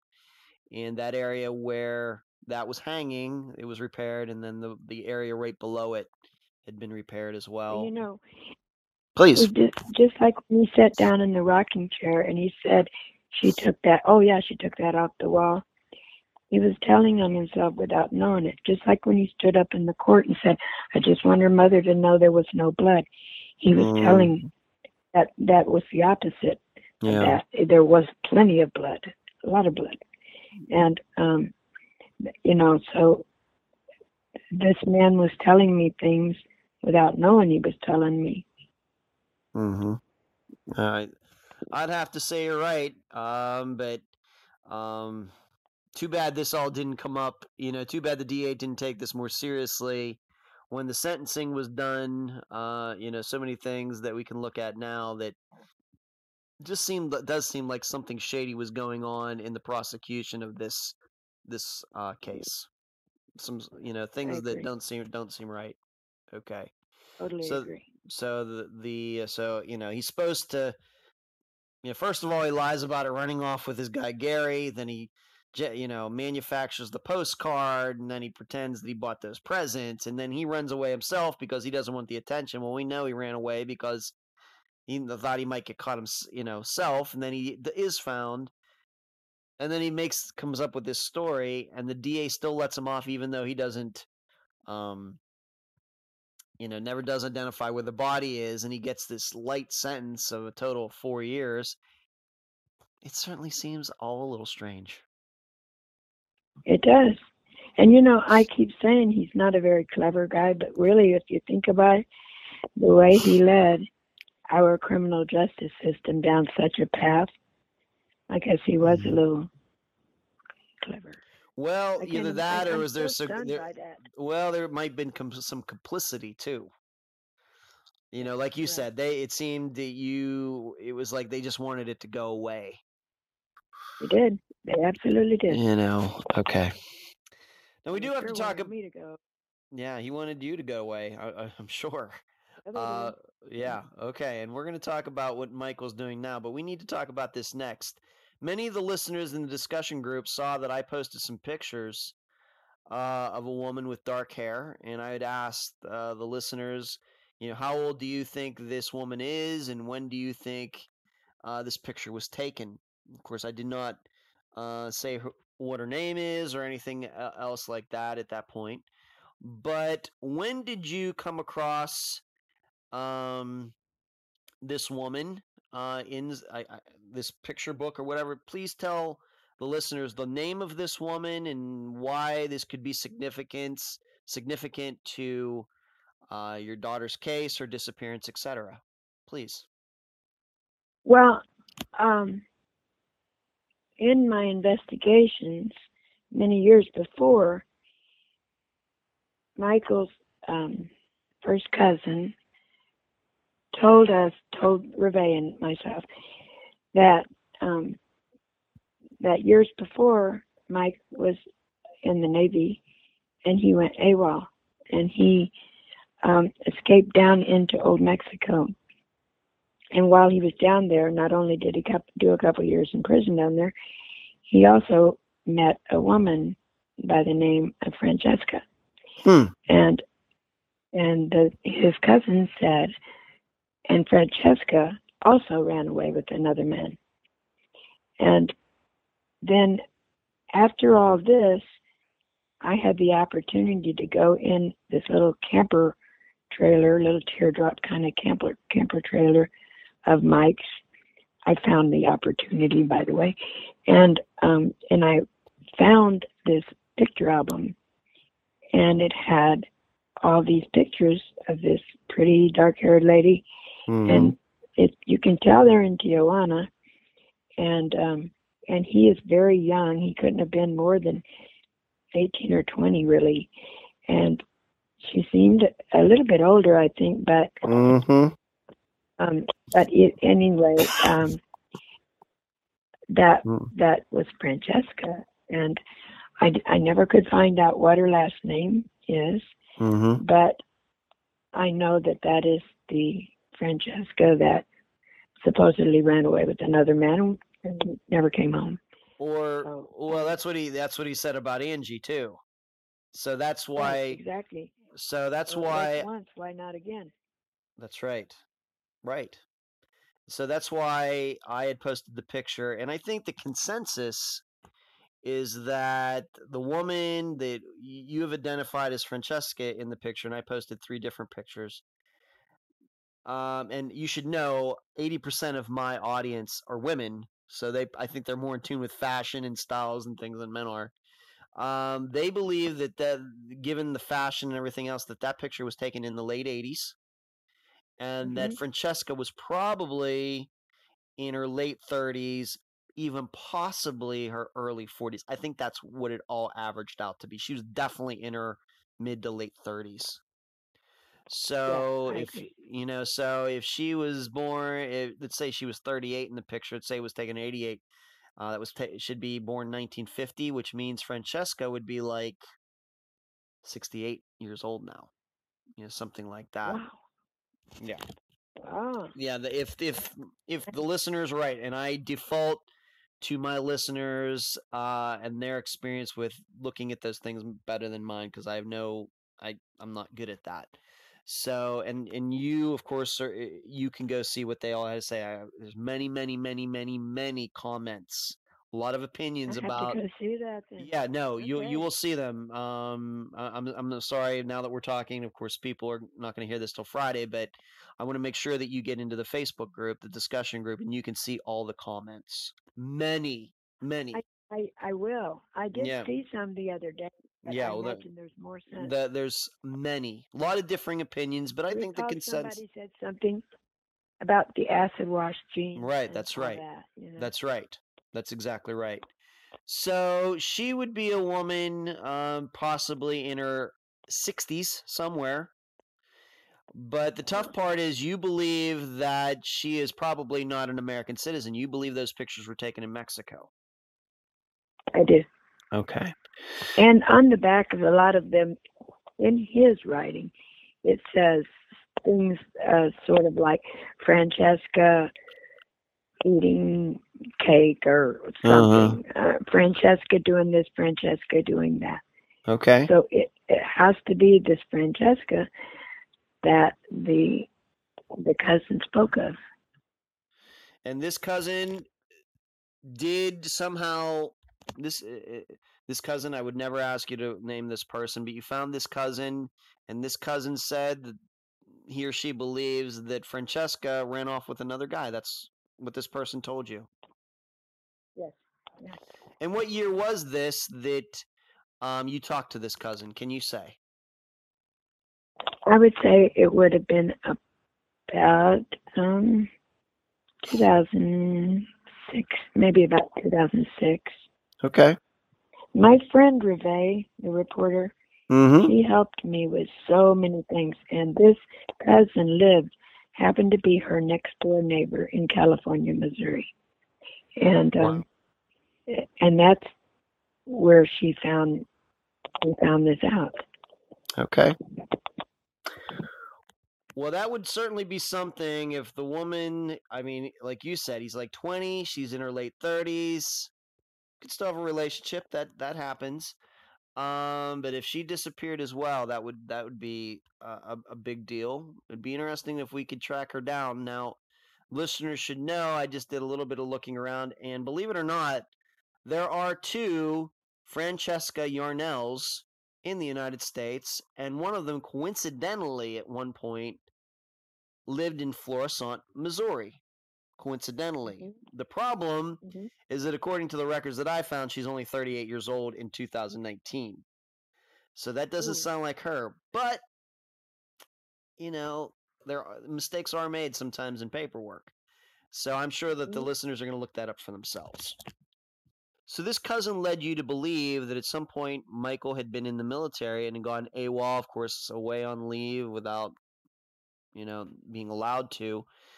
Um, did you ever realize that he was in the military? Did you, if he was AWOL, did he ever serve any punishment? Did Angie ever say anything to you about this? His stepmother? Uh, was this new information to you? Becky told me that uh, he was in a prison in Mexico. Um, that it had something to do with a car title or something, and she seemed to really believe that. Um, I I seriously doubt something like that, but as far, as far as I know, that's all she knew about it was. uh, But I don't know if she knew he was in the military or not. I don't remember talking to her about it. Only the fact that he'd been in prison. So you know, Okay. wanted to let me know he'd been in prison. Huh. I have to tell you that Michael does not seem like the type of type of guy that was ever i American in a Mexican prison. That does Mm, it doesn't s- uh that's a little hard to believe. Mexican prisons are a rough place. Rough. I, I, but yeah. You know, and for I, I would think being an American in a Mex- Mexican prison would be even un, even more, even tougher. So I don't know what to think about that. But listeners now have maybe a job on on their hands. See if they can track down this Fran- Francesca. We don't know her last name, I guess. I don't, and it's not written on the back of any of those. It's just Mm. her first name, um, Okay. and that's kind of a unique name. So Yeah, not in Mexico though. Maybe in the United States. but I have some industrial listeners, industrious listeners. Maybe we can, maybe they'll be able to do something for you. I'm hoping and see if she is still alive or not, or she's still around. That'd be interesting to know. Okay.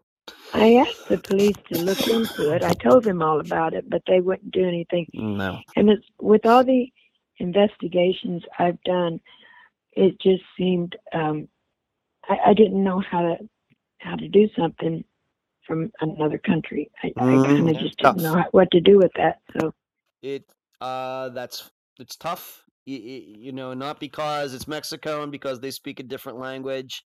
Um they just don't keep records in some of these other countries like they do in the United States. It's just uh the, it's just the way it is. Okay, okay, but um we'll just have to see. See if I do have listeners in Mexico, so I'm hopeful. Um now you've been talking about your own uh, investigation that you've been doing for over six over 15 years of course it'll be 16 years this coming october uh, you told me Mhm. about the digging and searching uh, that you've done um, have this been something on your own or have you been had help you know in in that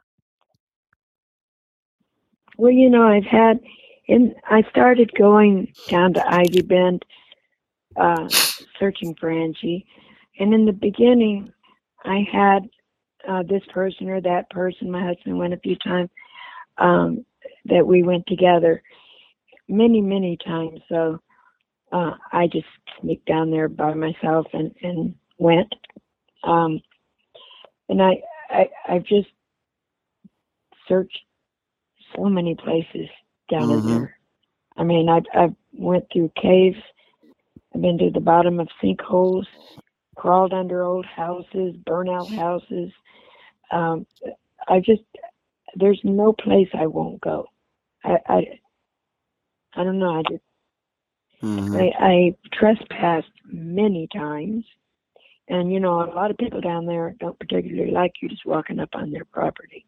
right But um, you know, I I'm just going. I just need to find Angie. I just need to find my daughter.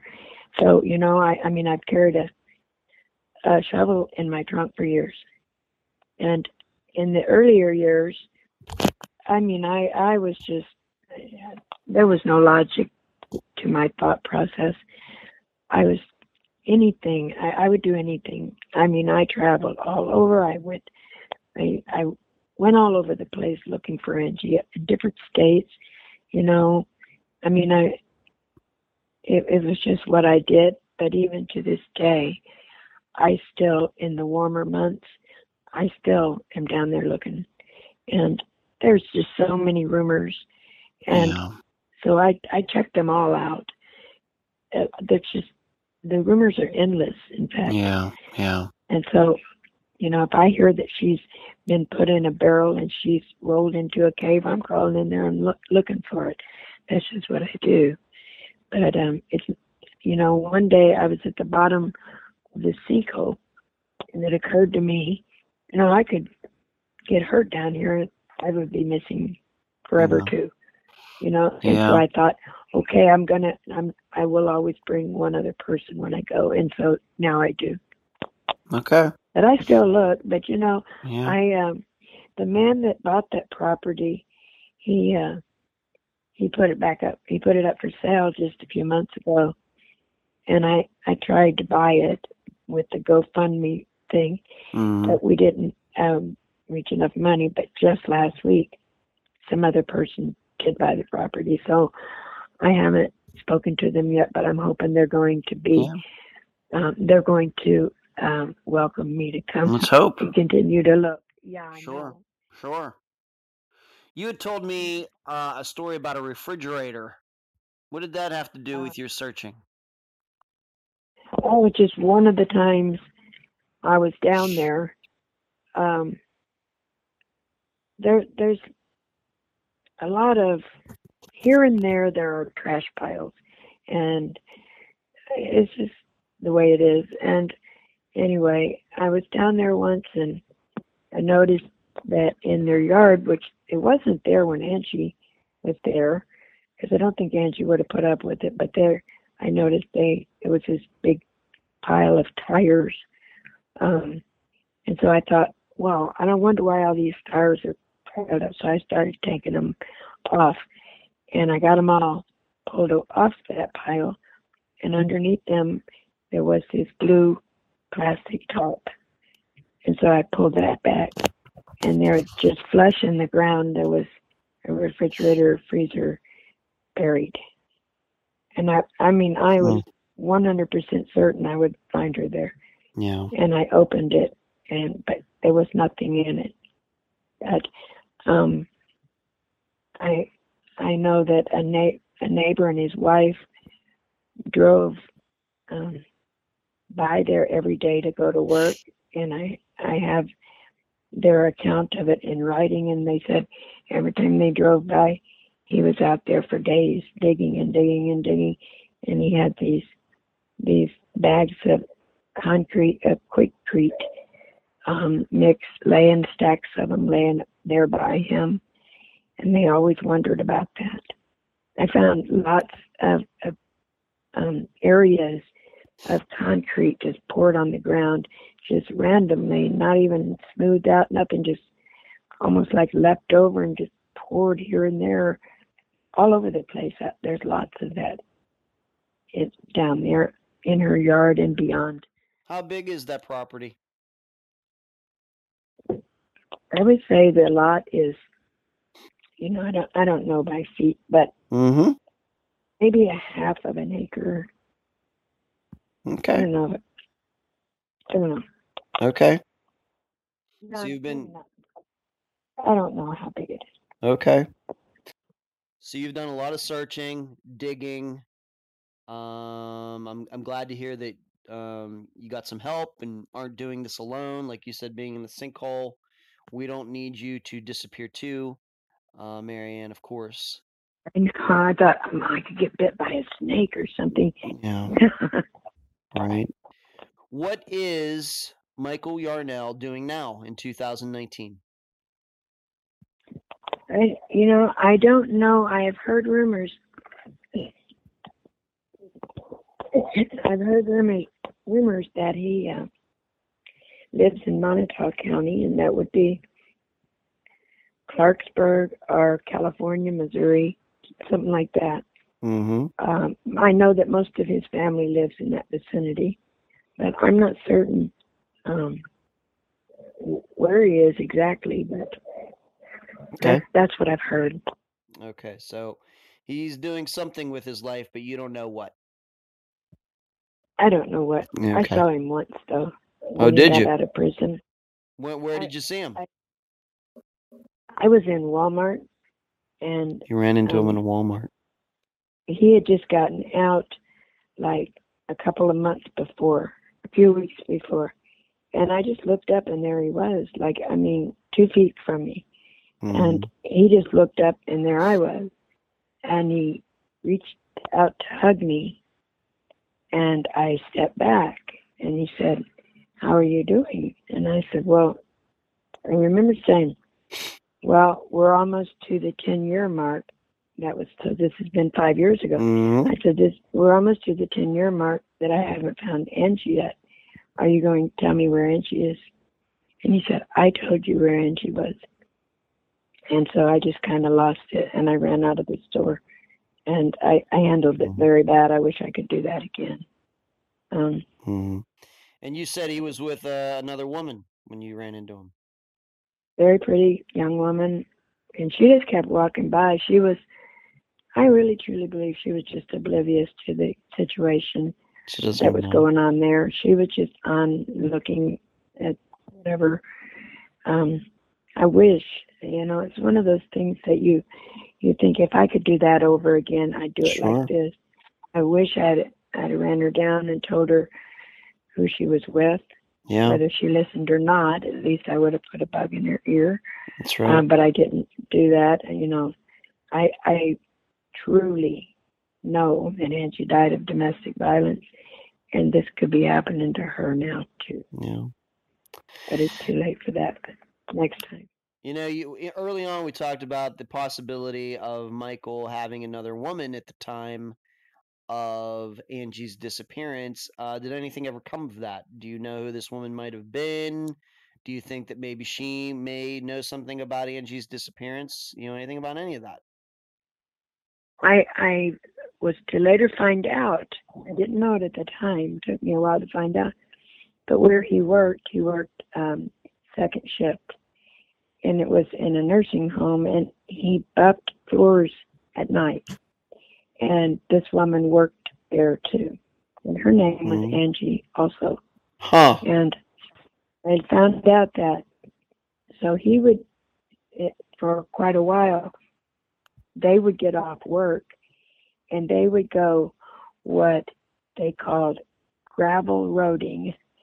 And so I assume that means just riding back around all the back roads and stuff. And I don't know whether they were smoking, drinking, or what they were doing. Um, mm-hmm. uh, but um, yeah, and I I don't know if if when all the trouble started and Angie said he's gonna leave me and I have to get a job, maybe she found out about this Angie. I Or- Mhm. Do you know? Do you know who this Angie? I would not. Don't say her last name, but do you know who she is? This other Angie. I do. Have you ever I've spoken to her? but Never No. spoken to her. I've never spoken to her, but um, I know her by her last name, and um, I know that she was married as well. Okay. I normally don't do this. I usually don't uh, put guests this much on the spot, but all these other cases that I cover are different. But I think I can do that in this case since we have a person who's confessed, even though we don't know how truthful the confession is. Do you believe Michael's story that Angie fell off the deck and hit her head on a rock? Do you believe that? None whatsoever. No. Okay. Uh, I have to ask: Were there even any rocks for her head to to hit in in that you know, bag? so strange. It, it's the strangest thing because that land down there is quite rocky. It is very rocky. So when they bought their property that first summer, and she spent weeks picking up rocks, and under one of the trees, she had this big pile of rocks which she had picked up everywhere out of the yard. Because for one thing, she needed a big garden tilled, and she had to get rid of those rocks. So um, the rocks in the yard, whatever rocks there were, Angie cleaned up. Um, whether there was a rock beside the deck, I don't know. It doesn't matter to me, Right. however, because I don't believe it You don't, at you all. don't you don't believe that at all. Okay. No. And so you believe that Michael lied when he confessed and he got this deal. Yes, I do believe he lied. Okay. Do you have a, a, a website or a Facebook page set up for Angie and her disappearance, Marianne? No, I mean, I have a an Angie Yarnell still missing in love uh, page, Yeah, that's what I mean. Sure. but that page, you know, is all about art and love and feel good stuff and Angie anything Angie like Okay. It's it's a you know it's not a a crime kind of a Mhm. page or anything like that. It it's just love and Angie sort of page. Okay, well, I'm gonna I'm going to link to it anyway, and I'm gonna hope that the listeners check it out. I will. I by this time the the listeners That are hearing nice. this, I will have posted it in the discussion group and on Unfound's page, and so they will know about it. Okay, so That would be there's nice. okay, good, and I know that she is uh, on Charley Project, which is a very very popular place and has a lot of good information. I think that uh, a lot of the information there is accurate, and then of course she is on NamUs uh, as well. Um, I do have to ask you. Of, of course, you've been talking about all the work that you've done. I know that the last fifteen plus years have been horrible. How has um, Angie's older brother handled this in the last fifteen years? You know, for um first few years he didn't want to talk about it, but he's always felt um really bad that he didn't save her of course, we didn't know, Yeah. but you know that he should have somehow known and saved her from this. But now, as the years go by, we find ourselves sometimes laughing. Remember how Angie used to do this and that and stuff like that, you know? So Mhm. it's it's getting better, but it, it's been very hard for him. yeah. Um, but um, yeah. Okay. So okay.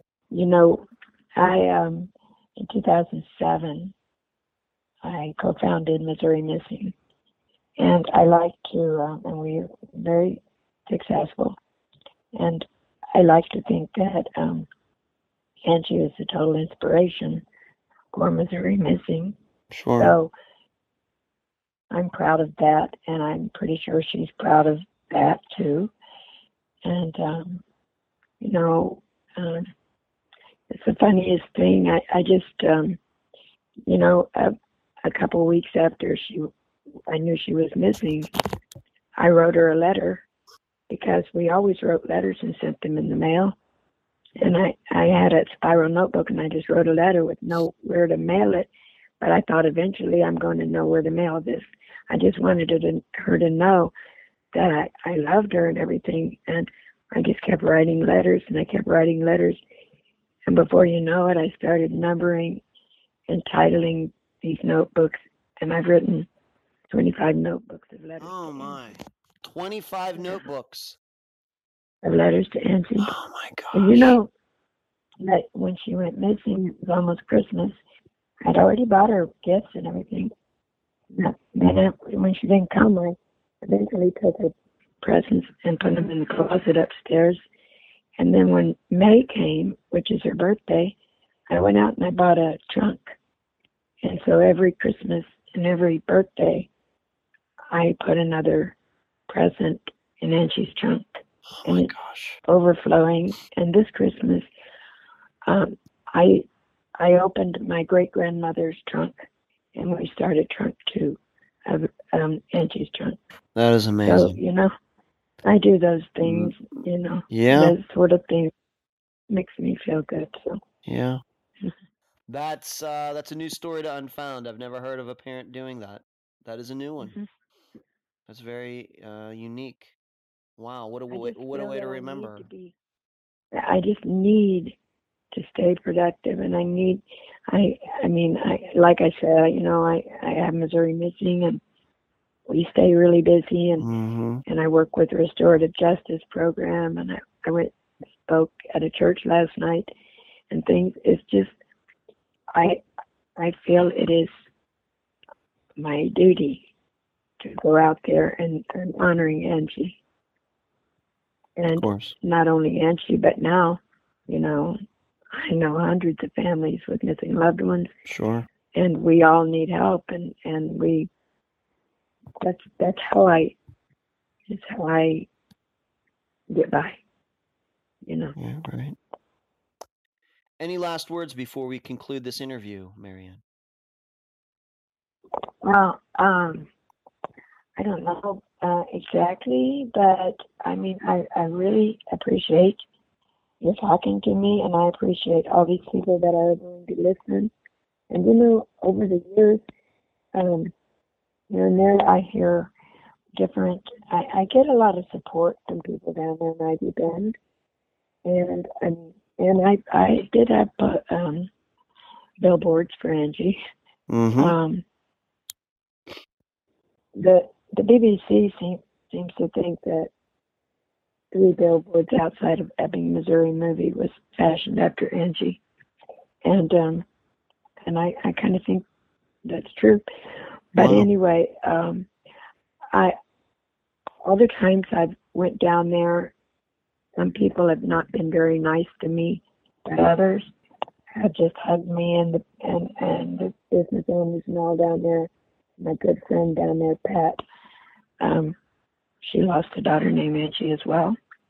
Um, but you know, it just is so nice that Angie just lives on, and even if it's just um, you know uh, curiosity thing or anything, it's it's all good to me. So I'm still hopeful that that we will find Angie one Yeah. of these days. Right. Uh, and I hope uh, I can assist in some way, Marianne. Uh, you know, just just because you've been on the program doesn't mean uh, that you and Angie aren't on my mind anymore. Uh, um, my guests will te- will testify that even guests that I've had on the program two years ago, whenever, I keep in contact with them. You know, if I ever need any help with anything. In fact, just today I was able to link up uh, a former guest with a reporter who's going to be doing a story on this uh, guest's uh, brother who is missing. And, you know, I talked to this woman like two years ago. But so, you know, these are the things I like, you know, if I can do it, I get it done. So Yeah. um, that's what I'm always going to be here to do for you, if I can. You know. It's great. Thank you. Thank you very much. I really, really appreciate it. Okay, Marianne, you're welcome. And I appreciate you being on this episode of Unfound. Thank you for having me on here. You're welcome. And that was my interview with Marianne Asher Chapman, mother of Michelle Angie Yarnell. I thank her for being on the program. I also need to thank a listener, Carrie, who drove down to the Ivy Bend area to take some video of where Angie lived. You can find the video at the Unfound YouTube channel. This is not your standard kind of summation that I usually do for an episode. No need to wonder who did it or why, and what's the reason the police aren't taking the case more seriously. Nope, we have the main suspect, Michael Yarnell. He admitted to being responsible for Angie's death and disappearance. He did his time, and he is now a free man, just like me and you. Well, maybe not. Michael Yarnell is not in the same situation as you or I am, unless you've ever had to allocute to a crime to get a reduced sentence. Michael ultimately decided he wanted to admit he was responsible for Angie's death and disappearance. Remember, that happened because the DA wanted to give him a deal if Michael revealed where Angie's body was. Michael didn't do that, but he still got the deal. Why did that happen? Not sure we will ever know. But it's disgusting the DA was so gullible. Once again, hook, line, and sinker. We must remember something, though. Coming up with some story to tell the DA isn't necessarily illegal, and it's not perjury. However, when Michael told the same story in court, he was surely under oath and was required to tell the truth as part of his plea deal. Meaning, if Marianne or someone else could prove that Michael lied in court, then his plea deal is null and void. Furthermore, depending on the evidence someone would have to prove that Michael lied, he could be tried again for Angie's death and disappearance without the issue of double jeopardy. I'll leave the rest of the analysis up to you. And that's the program. If you found it informative, please go to the app that you use to listen to Unfound and give this podcast a nice review. I thank you for listening. I'm Ed Dentzel, and you've been listening to Unfound.